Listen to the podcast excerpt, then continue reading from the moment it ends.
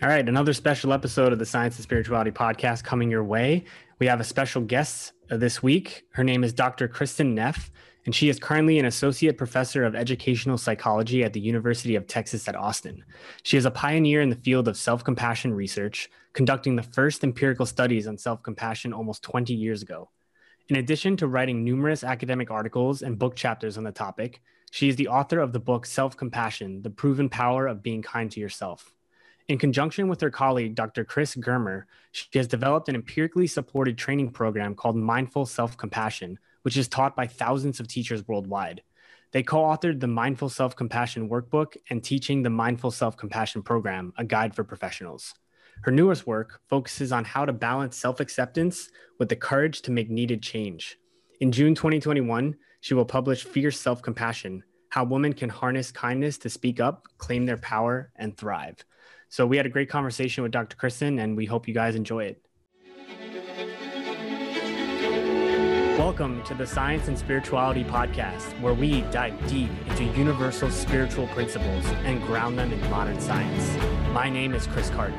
And my name is Kevin Carton, and we are committed to simplifying the spiritual side of success for you with easy to understand scientific research so you can walk away with practical tools to create radical transformations in your life. Let's get started. So, Dr. Kristin, I'm so happy to have you here. And Chris and I are both happy to have you here uh, on the podcast. So, welcome. And I'm looking forward to this conversation. Oh, thank you. I'm really happy to be here. Thanks. Mm-hmm. So let's begin with just just you sharing your story of like how you got into this work, like how you got into studying self compassion, and yeah, just like tell us your story first before we get into anything else. Right. Okay. So it actually started my last year of graduate school, which was um, 1995, and I was going to um, University of California at Berkeley and basically i was a basket case right? My life was a mess. I had just gotten a th- through a divorce and it was a really messy divorce and i was feeling a lot of stress. Not so much about what i get my phd but you know what i get a job after spending so many years of my life there was absolutely no guarantees. And so i'd heard that mindfulness meditation was good for stress. So there was actually it was berkeley right? So there was actually a meditation group right down the street from where i lived and so I went to learn mindfulness meditation, but the woman running the group talked that very first night about the importance of self compassion. You know, and it, it, was a Buddhist group, and I, I knew that Buddhists were into compassion, but it's funny, I never even really thought about self compassion before. You know, mm-hmm. the idea that you can turn that lens of compassion and understanding and caring inward as well as outward. So um, I started trying to be more supportive toward myself during this difficult time. Um, and I was just blown away by the immediate difference it made in my ability to cope with everything that was happening. So um, then, I, then I did get a real job, luckily, at University of Texas at Austin, and I decided to conduct research on it. So, and, and it's not a new idea. I mean, I didn't come up with the idea, and, and similar to ideas of like unconditional positive self-regard that other mm-hmm. humanistic mm-hmm. psychologists had talked about. But at that point, no one had actually measured this thing called self-compassion. So that was my contribution, published it back in 2003. And, and now there's like, well, going on almost 4,000 studies. It's mm. huge, huge, huge the number. Yeah. Nice. Yeah.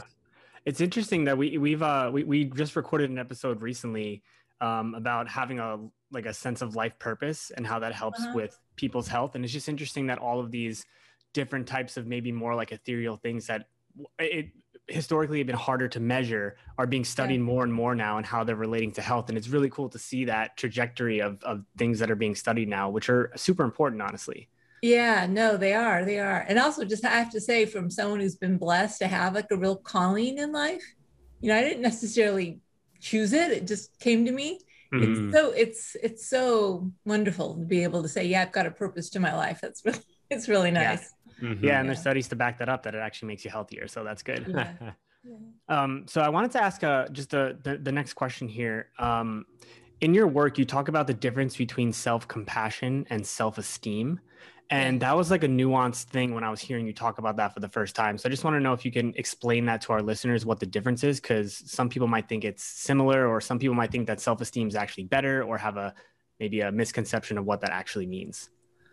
Yeah, so self-esteem it's related to self-compassion, but um, it's also very different. And by the way, so after I did my um, did my uh, PhD, I did two years of postdoctoral study with one of the country's leading researchers on self-esteem, which is also mm. kind of what led me to look at self-compassion as an alternative to self-esteem.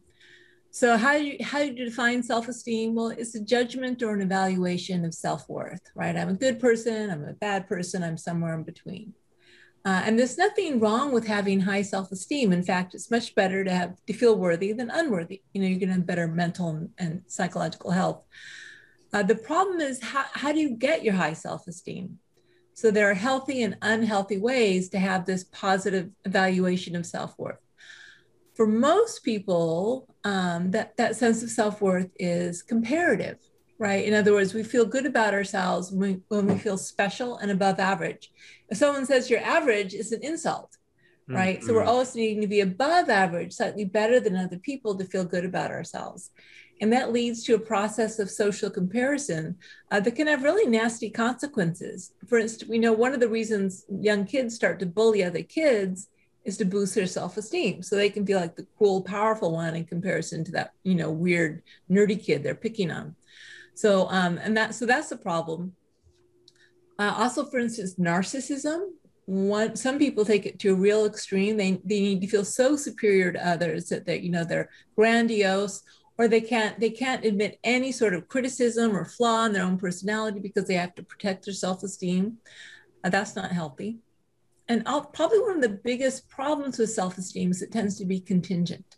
Hmm. It's contingent. You, the three biggest areas is a social approval, and this isn't like how much your mother likes you, your best friends like you. It's like other people in, in my workplace, or hmm. you know, my Instagram followers, or other kids at school. It's this kind of very vague, um, you know, um, unclear sense of am I popular or not? Am I successful or not? So, yeah. and that, that has problems. Uh, perceived attractiveness is actually the number one, especially for women, domain in which we invest our self esteem. We like the way we look, we feel good about ourselves. If we don't like the way we look, we feel bad about ourselves. Mm-hmm, mm-hmm. And then also successful performance, whether it's sports or business or whatever is important to you. And so self-esteem is kind of a fair weather friend, right? It's good for you in the good time, it's there for you in the good times, but it deserts you when you need it most. Mm. Self-compassion, on the other hand, is really the polar opposite. It's a source of unconditional self-worth. It's predicated on um, the idea of suffering and imperfection, right? Compassion, you know, to suffer with. It's the idea that when I'm when I failed or made a mistake or things are difficult or not going well in my life, I can still be kind and supportive and there for myself. And so, what we know from the research is, for instance, um, the self worth that's linked to uh, judgments of self esteem are unstable, they go up and down. Whereas with self compassion, they're much more stable over time. Mm. You don't need to be better than anyone else to have self compassion. You just need to be a flawed human being like everyone else, which is much more doable. So, yeah, when I first actually introduced the construct to the field of self compassion, I, I, introduced it as an alternative to self esteem because at the time there was a lot of blowback against self esteem. Mm, yeah. uh, and the research really upholds that it's a, you know, you might say it's a form of self esteem, but it's, sure. it's an unconditional yeah. source of self worth as opposed to a judgment or evaluation. Mm-hmm. So for yeah. almost for, for like self-esteem, you almost have to compare yourself to others and see where you're either better or worse. Whereas self-compassion, you look for you're like, I'm flawed and so is everyone else. So there's more connection there with that. Right, right. So um, and again, you might say the sense of they're both forms of self-worth, but one t- self-esteem typically you know, I like myself is based either on social comparison or success and value domains. Mm-hmm. mm-hmm. Whereas self compassion is, is only predicated on being a flawed human being. So it's much more stable and unconditional. Gotcha. Mm-hmm. And that's interesting. The, the three main ways you shared about how self esteem is a problem. It's interesting yeah. because the, in my own study of just personal development, psychology, and just even spiritual development is like, it's very common to think or hear is like just compare yourself to yourself just yesterday or a week ago, right? Like that's like to build your own self esteem. But the ways you describe self esteem, the problems, it seems like it's so pervasive. Is like, is it even possible to uh, completely shut those things out? Like, I, I don't think it is. That it's just that we're, we're that's we're like we're being bombarded with those that information every day. So if we focus on self esteem alone, it seems like there is just a pitfall no matter what. Right and there also could be a real um, pitfall in comparing yourself to your past i mean here mm. you know mm. i'm a woman menopause, right? If I compare myself sure. to my 25 year old, so it's not a comparison is it going to come out so good, at least in mm. you know, certain some areas. Yeah. So it's really not about judgment at all. It's just about mm. you know mm. I'm a I'm a human being who breathes, who's conscious, who's doing the best they can, and therefore that's where my sense of self worth comes. I don't need to compare myself to anything. Yeah, even yeah. past self even past That's self, awesome. almost especially yep. past self, because mm. then that mm. sets us up for striving, always having to do better, yep. not being able to fail or have you know back backslides, which we all do. Yep. Um, so you can just throw out the comparison altogether. You don't need it.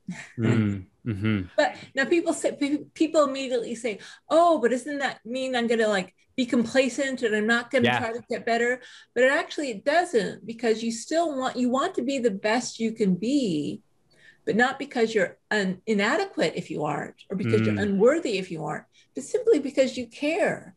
Just like yeah. a child, you know, you love your child whether or not they go to that Ivy League school. You know, you want them if if, if you know if you want them to go to college, if it's going to make them happy, but your love isn't contingent on it. Their worth isn't contingent on it. Mm. And it's mm. the same thing with ourselves. Our worth is unconditional. Um, although, of course, we still want the best for ourselves, just like yeah. we want the best for our children because we care. Yeah. yeah.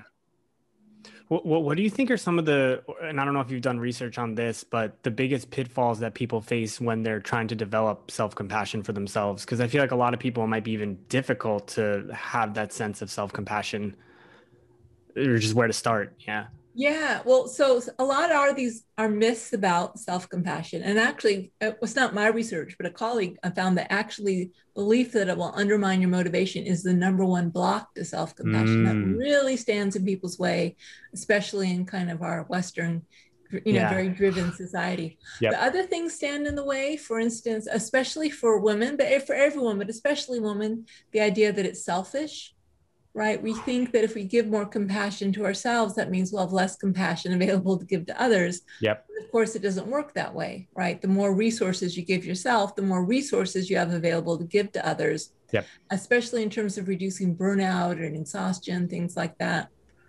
Um, some people think it means self-indulgence, that, that being kind to yourself means just giving yourself something pleasant, even if that something pleasant harms you in the long run. And what they forget is that concern with the alleviation of suffering means you're always focused on health and well-being. So even if something's unpleasant in the short term, like maybe eating the right food or exercising, you're going to do it because it's healthy in the long run, right? And then, then another big block, um, and I must say this, this affects everyone, maybe a little bit more men, is the belief that it's going to weaken you. Mm-hmm. Uh, and I have to say that's partly because compassion is historically part of the female gender role and women are accorded less power in society. Mm-hmm. So there's this idea that if I'm compassionate, I'm going to be soft, I'm going to be weak. Um, and those are the people that I would say really don't understand the fierce side of self compassion that I've been talking about more explicitly lately, partly because mm-hmm. of this misconception. The idea and, and the research really supports this. It makes you incredibly strong, incredibly resilient, and allows you to speak up um, it, it, actually um, provides a lot of strength when times are difficult. Mm. So, and, and, so those, so those are uh, cultural reasons, and there's also some physiological reasons why it's hard. Do you want to mm. hear hmm. about those? Yes, hundred percent. Okay. So most people are a lot more compassionate and supportive to other people than themselves, especially people they care about, you know, their children or their friends, um, and a lot more self-critical. And I think there is some biological evolutionary reason for that, in that um, when most people criticize themselves, they're tapping into the body's threat defense system. They're releasing cortisol, they're attacking themselves. It's kind of like the classic fight, flight, or freeze response. Um, and that system comes online because when we look at ourselves and we feel inadequate or we've made a mistake or things are really difficult, we go into threat defense mode. So the system comes on, and so we go into fight mode, but sometimes there's no one to fight except ourselves because we're the one who made the mistake. So we criticize ourselves, we beat ourselves up, thinking that's going to make us safe. It's going to control our the situation, will prevent ourselves from doing it again.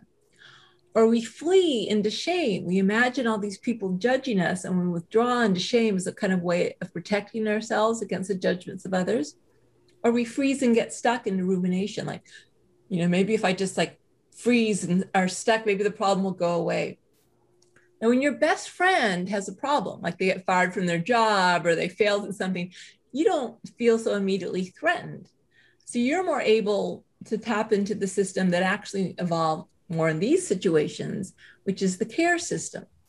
So, as mammals, we have another safety system, and that's the care system. This is the system that for mammals um, prods the parents to take care of the infants and that prods the infants to stay safe next to the parents, right? Because there's a long developmental period for mammals. For human beings, it's by far the longest. It's like 25 to 30 years before the brain stops growing. So we've got a very, uh, very, very well developed care system. So when we feel connected to others, when we feel loved by others, when we feel, you know, um, especially like physical touch, all those signals of affiliation and belonging, then we feel safe. And we kind of naturally do that for those we care about. We might, you know, reach out, touch your shoulder. We might say, hey, it's okay, I care about you. Um, but we're more used to doing that for others. And so what we're doing with self-compassion is we're kind of doing a little hack and that we're tapping into the system that actually evolved to care for others and we're turning it inward and using it to care for ourselves. Mm-hmm. And it works. I mean, that's mm-hmm. the thing. It may not be as instinctual. We, we it may feel a little weird at first. We may have to practice it a little bit, but pretty soon it becomes habit and it doesn't feel so weird. And yeah. and we don't really know the difference, like with touch and, and language. I mean, it's not that we don't know the difference, but it pretty much operates in a very similar way. So we're mm-hmm. giving ourselves that care, warmth, and support that we might naturally give to a friend or a loved one. Yeah. Mm. The the like the self-criticism that we tend to turn back onto ourselves, is that like a a new higher brain function, like kind of a social construct thing, or is that did that have some evolutionary value to it at some point, and we're just kind of trying to hijack that and make it beneficial? Uh, well, he certainly has a lot of evolutionary value, right? So, mm. to the extent that, well, it can save you from external dangers, absolutely, right? Yeah, that I understand. That's yeah. key one. Yeah. Um, but yeah, probably even internal dangers, right? So it, it so it kind of works. It yields short-term compliance. Mm. So if you're really hard on yourself, maybe you won't break the social rules and won't be punished, for instance. And and society often like encourages that. They want us to be hard on ourselves so we don't break the rules, right? And so it's a little more, you might say, a little more complex to try not to break the rules because you care about yourself and others, right? Mm-hmm. That mm-hmm. maybe doesn't come so easily. Um, it's not necessarily encouraged by our society, but it, but it can be done. But yeah, so there's there's function with self criticism. We don't want to beat ourselves up for beating ourselves up, right? It has it serves a function. It's a way of keeping ourselves safe. It's just that it's not nearly as effective as regulating our emotions and our behavior through care. Mm. Right. So, what would you say is like a, a simple step? Because I know, Chris, when we started this whole question, which is like, how does someone start? Because I know you said it's like it could feel uncomfortable, could be yeah. challenging to begin. So, what, what would be your recommendation and how someone can start? Well, the very first thing is just to bring awareness to how do you relate to yourself. So, when you're struggling, again, this could be either a personal failure, feeling inadequate, or like the pandemic hits or something difficult happens in your life you can just start noticing, you know, well, how do you relate to yourself? What's your emotional tone towards yourself? Are you supportive? Are you understanding? Are you encouraging? Or are you shaming? Are you critical? Are you, you know, if you call yourself names, or are you maybe you're just really cold to yourself, like you almost ignore your own needs. Some people do that. Uh, and then you can ask yourself, what I, you know, what would happen if I did this to a very good friend I cared about? Mm. Imagine a friend mm, called you up yeah. and said, Hey, Kevin, I really need to talk. I'm really upset. And it's like, you, know, you just ignore them. It's like, I don't have time for this right now. I need to focus, thinking that's mm. going to help them, but that's probably not going to help them, right? Yeah. We do that to ourselves all the time. Mm-hmm. So just ask, what would happen if I did this to a friend I cared about? And if you know, if you don't, if you think the results wouldn't be so good, you might think, well, what would I say? And then simply just try it out with yourself. And this mm. can be language, it could be internal tone of voice, it can be touch. We, we really recommend touch because it kind of bypasses, you know, the verbal response. It goes straight to the physiology. You're, act- you're actually activating your parasympathetic nervous system, reducing cortisol, increasing heart rate variability, things like that. Mm-hmm. So, um, you know, I, yeah. really the only way you'll be convinced is if you try it out. But if you're a science nerd, and I'm sure some of your listeners are, you could also go to my website, selfcompassion.org, and I have you know hundreds and hundreds of studies, the original PDFs on my website. So you don't have to take anyone's mm-hmm. word for it either. You can look at the research. Awesome. Yeah. And I think, and I think a, a lot of people can relate to that though. I mean, even personally in my life, like I've noticed that I, I'm definitely super self-critical on myself Eh, for for certain things. And then when my girlfriend for example is feeling really sad and upset like i'm just so quick to comfort and and everything. And it's just that that dynamic is so interesting because and then it's the vice versa. It's like when i'm super self-critical she's the one that's comforting me. And it's like it's you, you can see that it works. It's just it's it's that awareness of am i going to turn that back onto myself when i'm next time i'm self-critical Right, right. And what's useful is to tap into the to the, remind yourself that the reason you're being self-critical is that you're trying to help yourself. I mean, ironically, mm. the reason you're beating yourself up is because you care. yeah. And so yeah. you can just think, well, what's a more effective way to care for myself? And yeah. again, it doesn't mean letting yourself off the hook. The research shows very clearly that people are more able to take responsibility when they're compassionate. It's like, okay, yeah, I really messed up well, you can, you can admit that because it's only human to mess up. But because you care, you're going to want to repair the mistake and do things better next time. Yeah, that's a good point. It's actually a good segue into the next question that I had um, about you have this idea about the yin and yang of self compassion. Yes. And I, th- that interests me a lot because I'm a Chinese medicine practitioner and acupuncturist. Oh, okay. Yes. Yeah. And um, so I just wanted you to talk about that a little bit because when I read it, I was like, oh, that makes a lot of sense. But I just kind of wanted to get your detailed explanation of what that actually means because I think that's really important when it comes to self compassion. Yes, yes. So um, the yin and yin and yang energies correspond to what I'm calling fierce and tender self-compassion, right? So um, as you know, I don't need to tell you, but in Chinese philosophy, and this this duality is it plays out in gender roles, it plays out in like so many realms. This basic um, duality between the yin energy, which is more gentle, soft, nurturing, yielding, accepting, mm and the yang energy, which is more hard, forceful, energetic, you know, gets things done. Um, and that really maps onto what I'm calling fierce and tender self compassion. So the tender self compassion is like the yin energy. It's accepting, it's nurturing, it's what allows us to be with ourselves as we are with unconditional self acceptance. Um, and and the fierce self compassion is more like the yang energy. It's how do we alleviate suffering? Well, sometimes it's through acceptance. But when it comes to our behaviors or our situations, we don't necessarily want to accept. That might actually make things worse, right? We want to change maybe our behaviors by motivating change or change our situations, stand up for ourselves, draw boundaries, fight against injustice, or you know, actually do things to meet our needs. And mm-hmm. um, and by the way, this also maps into gender roles, gender role socialization, which the main dichotomy is agentic and communal gender roles. It's almost exactly like yin and yang. So mm. women are socialized to be communal, tender, yin, soft, gentle, nurturing. Um, agentic men are socialized to be agentic, which is like yang or fierce self compassion, take action, do stuff. And this is a problem because, mm-hmm. as we know from the Chinese philosophy perspective, you need both, right? And in yeah. fact, ill health is kind of defined by being an imbalance between yin and yang. And yet, we're like building imbalance into the system by saying women aren't allowed to be too yang, we aren't allowed to be too fierce. We don't like women who are too competent or who get angry, God forbid. And we don't like men who are too tender or soft or gentle or yielding. And so we're kind of ill health is built into the system of gender role socialization. Mm-hmm. And that's partly why I, my new book, which is Fierce Self Compassion, really for women, is because, you know, everyone needs balance, but the way men are in balance is a little bit different. They need a little mm-hmm. more of that yin tender energy, and women need a little more of that yang fierce energy. Um, mm-hmm. But but but I'm, I'm really curious. I mean, it's interesting, Chris, that you, you're familiar with this idea because I'm not I'm not an expert in Chinese philosophy, so I'm kind of using it as a, as a metaphor. And I'm sure there's a lot more elaborate detail that would make sense. But did that make sense to you? No, yeah, hundred percent, and especially what you said about that, like yin can't exist without yang, and yang exactly. can't exist without yin, and there's a little piece of each inside of like each other. Exactly. So and and it's and there's always like an ebb and flow too. Like I know the the traditional like Tai Chi symbol, which yes. that looks like the half moon. Yes. Um, my professors would always say that it's not static; it's constantly moving and evolving and changing. And so as you practice certain things, you'll get a sense of like what's more in balance and what's not, and you work right. with that. Exactly. So no, that, that was a great analogy. Yeah.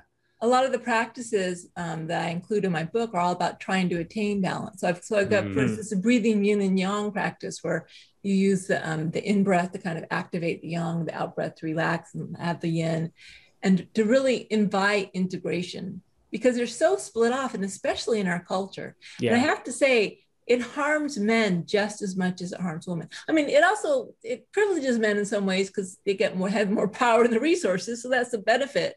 But in terms of emotional harm, you know, uh, what the research shows is the ability to accept ourselves and to hold painful situations without being overwhelmed by them. It's so important for mental well-being. And men are really denied that resource because they're mm-hmm. told that, you know, oh, they, they're made fun of if they try to be sensitive or accept things as they are. And that really is, you know, as a mother of a boy, that, you know, it, harm, it har- harms men just as much as it harms women. Everyone, mm-hmm. and, but, yeah. but, and, but balance doesn't mean it's going to look the same for everyone. It's not like we're all yeah. going to be androgynous, everyone look the same.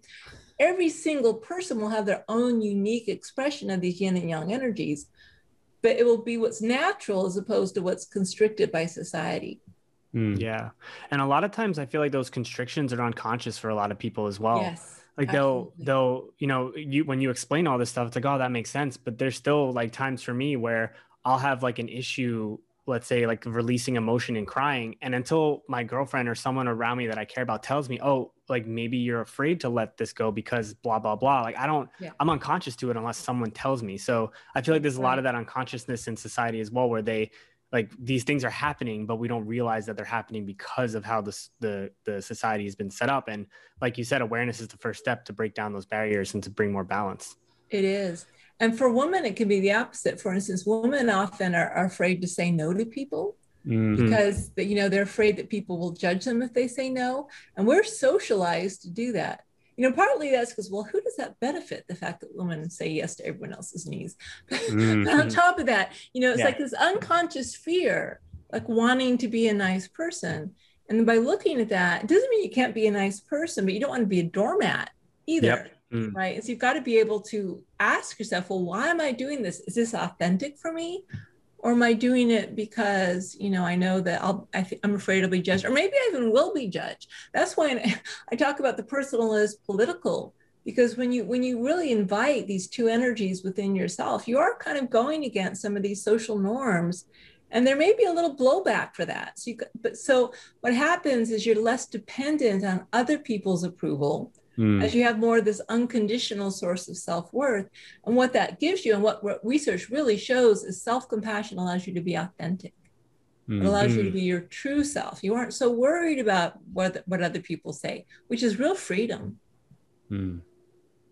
that's a good point I mean, I was just thinking about just even because we talk about a lot on this podcast, and Kevin and I both in our stories, like we quit um, certain uh, careers that weren't serving us to do what we would really love. And that was a lot of that was going against the norm of friends society like family a lot of times. And so yeah. um and i don't think i was realizing at the time but i think i did practice a lot of self-compassion during those times. And that practice of self-compassion actually helped me like you said with that freedom because i didn't rely so much on what other people thought of me Mm-hmm. I more thought about what I thought about myself. And right. that's, like you said, true freedom because it gives you the freedom then to make decisions. Because even if you make a mistake, it's like you're you're answering to yourself. It's like, can I forgive myself for this? Like, can I feel good about this anyway and move forward?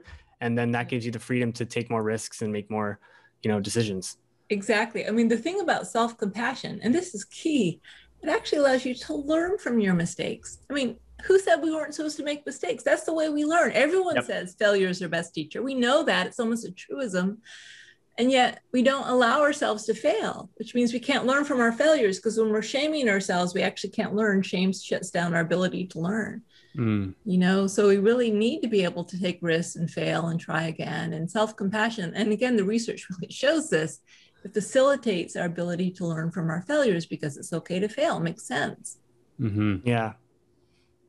That's a good point there too. Just taking tying that into the nervous system, how you were talking about before. Like if we're so self-critical on ourselves, like that yeah. sympathetic nervous system is going to be activated, and there's like neuroplasticity is not going to work. Like you're not going to be able to learn new behaviors and have memory for those new behaviors. Exactly. You're probably just going to be and, continuously stuck in cycles. and, perf- and performance anxiety actually undermines your ability to do your best there's a lot of there's a lot of reasons why it's actually not healthy for you it's not it's not as effective as so again it works as a motivator kind of but it's got all these downsides that actually undermine its e- efficacy in the long run mm-hmm. that's amazing yeah and one, well, I actually have another question for you that goes off of that because all of this, again, like what Chris you were saying is like it makes sense, right? And even Kristin, you were saying is like yes, like people get it. And I know we we talked briefly before about like how can pe- people practice self compassion starting, but like, is there anything that you can share that helps people get over this understanding but not actually practicing it? Because that I think is the issue, right? It's like people can understand right. this well, but how do we actually practice it? I know again you have those handful of tips you already shared before, but is there anything else? Yeah, well, so you know, for some people, it does help to get a little training, right? So you can mm. take. Oh yeah. We've, we've developed, um, created the Center for Mindful Self Compassion, which is a nonprofit, and you can take a lot of online training. So mm. if you mm. commit to like taking a workshop or taking a course, yes. that's one thing that will get the ball rolling. Mm-hmm. We also have like you can take the the the eight week mindful self compassion program in workbook format. You can buy the workbook, so that's a way to do it. Nice. Um, or you put little stickers around your house or mm. you know things like this. But you, you do have to make some effort, right? If you, if yes. you make no effort, it's not going to change. But so really just helping yourself take that awareness. You can also take the self-compassion scale on my website if you want to know mm. if this is something that's probably worth you spending time on. Nice. No, um, and get your book when and, it comes out. My, yeah. yeah. yeah. Yeah, Which when is the release date for that? I know it's sometime it's, soon. It's June fifteenth. Yeah. Yeah. And, okay. And so, so, the book is called. It's the book is this one is written for women. Um, not yeah. that men can get a lot out of it. I think because the practices work for both, and also I think it helps men understand the position of women. But if you know, uh, um, I have four books actually. So I also have the Mindful Self Compassion Workbook, and my first book, Self Compassion. Then I have a professional manual for like therapists and stuff. Mm-hmm. So depending on what you need, there's a lot of choices. Uh, awesome. So if you also go to the Center for Mindful Self Compassion, you'll find a lot of resources there as well. Awesome. Yeah, a lot to for people to take on, which is really important, I believe. Yeah, because it's a paradigm shift. What you're talking about. It is, yeah. So for the first 10 years, I was mainly just researching the benefits of self-compassion. And the last 10 years, I've mainly been interested in teaching people how to do it because I'm convinced I don't need to convince yep. myself anymore. Yeah. you know, it's like I want to figure out how to help people do this. And here's the thing: it's not rocket science. Yep. It's like it's less complicated than meditation, for instance. Now, meditation is a good way to develop self-compassion because it's really good for like training new neuronal pathways, but it's not necessary it's really just using the template that you already have. You know how to be a good friend. You know when you talk to your girlfriend or your friend, like what to say, how to be supportive, how to use your voice, how to use your body language. We already know how to do it. That's the good news. Then you just have to, the, the slightly tricky bit is you have to give yourself permission to do it with yourself. Mm-hmm. But once you get over some of these fears and misconceptions and blocks that stand in the way, it's actually not that hard. Yeah. It doesn't take any extra time it's yep. really a mindset. It's not like a, something you have to do. Yeah. Yeah. And we we also talk about this a lot on the podcast, like when we're talking about people trying new things and changing paradigms. It's like it's going to be uncomfortable in the beginning, most likely, because it it's it's against what you're used to doing. But then once you get past that series of the first few times of being uncomfortable, like your body starts to get used to that as being the new norm. That's and right. that's when things really can take off because then it'll just that'll be your unconscious go-to now instead of self-criticism it'll be self-compassion right and yeah and setting your intention even if it's just like to start like you know may, may begin to be a little bit more kind to myself. You know you don't have to like jump into the full thing right away. You can you can go slowly take baby steps. Mm-hmm. yeah incremental. That yeah that that's such a good point too. Yeah and then also have self-compassion for yourself along the way if you fall off the bandwagon. It's like absolutely. Actually so one of the good places to start is having compassion for the pain of self-criticism. It's mm-hmm. kind of just noticing wow this hurts oh, yeah you know oh anything i can do to help right you know, yeah. that's that feeling of compassion that, that moves things along mm. yeah can you actually just this popped in my mind again is something you shared before is like how it builds strength and resilience and just like this fierce self-compassion because like when yeah. you even just saying those words like oh like you know giving yourself that kind of love like yeah. to me oh, like it just yeah. sparked in my mind is like oh that's, that's, soft You know? Yeah, so so there's the tender self-compassion. So Sure. the tender self-compassion, that's like the ah.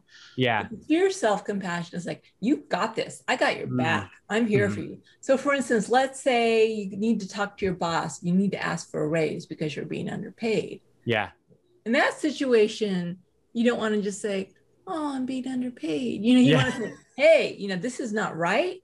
Yeah. No, I need to stand up for myself. Mm-hmm. Um, I need to go in there and again be clear and be, set my boundaries. And this is what I need. This is what's fair. Look at this is my work that I've done. You know, and in that case, you might like, you know. So we often say, put a hand on your heart for tender self-compassion. But you want to put a fist on your heart, like I got Mm. this. You know, some sort of empowering gesture. Yeah. So Mhm. it does it does depend on on the situation, Sure. Yeah. Awesome. and we always need both in, Yep. in different mixes as well. Mm. but yeah so so that's why often the examples i use tend to go to the tender just kind of by Sure. instinct which is which is why i wrote this whole book about fierce self-compassion because it Mm. does it feels really different tender self-compassion feels like loving connected presence if you look at the three components of self-compassion which are mindfulness common humanity and, and kindness it feels like loving connected presence fierce self-compassion feels like brave empowered clarity Mm. feels really different in your body and your mind but they're they're they're both manifestations of care hmm Awesome. Yeah, Thank it's you a for really good clarifying that. Yeah, yeah. Like definitely. Yeah, and I like that's something that I still got to think about a little more too.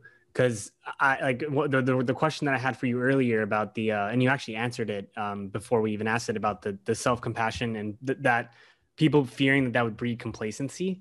Yeah, Because that's how that, that's how I feel sometimes. Like when I'm self compassionate towards myself, I'm like I'm Yeah. just allowing this behavior to continue. right So having that fierce self compassion, which is what you explained beautifully, like that that makes a lot of sense to me. Like what's the next step after you do that? Yeah. Yeah. yeah so you want to accept yourself but not necessarily your behavior because Mm. if your behavior is harming you then that's not compassion Right. So separating yourself from the behavior. Yeah. yes exactly it's kind of like the difference between shame and guilt what research shows is that shame which is i am a bad person is not healthy hardly at all um, but guilt, which is why I did something wrong, actually can, can be healthy. Can motivate us to say sorry and to make amends and to, you Mm. know to do things differently. Yeah. And if you look at them in, uh, if you kind of partial out their shared variance statistically, which you can do, self-compassion is linked to shame-free guilt positively, but negatively linked to um, just guilt-free shame. Right. So if you actually if you separate, because there's some overlap, if you separate Mhm. their out their overlap, self-compassion can actually be positively linked to guilt it's usually it's, it's a small correlation but in other words guilt can be healthy there's healthy guilt Mm.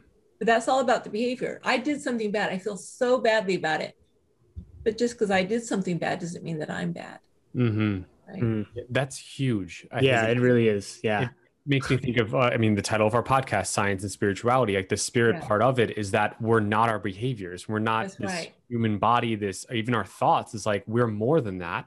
That's right. and so that is creating that separation or not even separation but the space. Space it's like knowing who we really are and just what has happened in the behavior is so Right. important.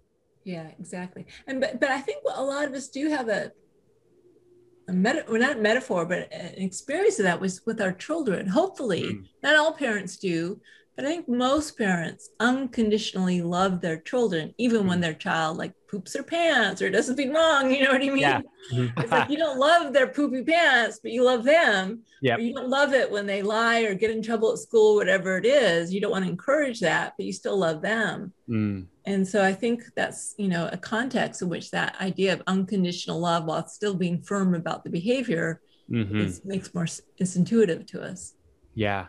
Yeah. That actually, even just the word you just used reminded me of something I share with my clients is like when it comes to forgiveness, like forgiving ourselves, Yeah. is there's that firmness that is still needed. That that doesn't allow like the uh, that Yeah. slippery slope of getting back to like oh like more criticism is like oh I did something wrong or Right. some amends need to be made is like there's a firmness to that but then also Yeah. having that compassion with a it. commitment. Yeah, And also the thing about um, forgiveness, this is both for self and others, Mm. is uh, some people use forgiveness as a form of what I like to call spiritual bypass. I'm going to forgive myself or others because I don't want to feel the pain of what's happened. Mm. So with self-compassion, you need both the fierce and the tender. The Mm. tender is what allows you to hold the pain of it and it can be really painful when you've harmed someone. Mm. Ouch. Or when someone's harmed you, ouch. Mhm. You need to open with the kind of yin, tender energy to hold the pain of that. Mm. And then you need the fierce energy to commit to either Yeah. not let it happen to you again, draw your boundaries, Yep. or to not do it again if you've done it to someone else. You, you always you always need both. I mean, I feel like my book got almost really repetitive, but you know, you, worth every it. time you talk about it, it's, it's so funny. And maybe this, maybe you know this, Christopher. It's like our mind tends to think in dualisms. It's either Mhm. this or it's that. When the reality is, it is this flow back and forth. We're always needing to remember the other side, and it's actually Yeah. more complex. We, we got to remember it because our brains like black and white. You know, they like things Yeah. simple. So That's a good point. yeah. Cool. I, I- I mean, is there anything else, um, um, Kristin, that you want to bring up to our listeners that we may not have discussed, or any like closing points that you'd like to make for to leave people with?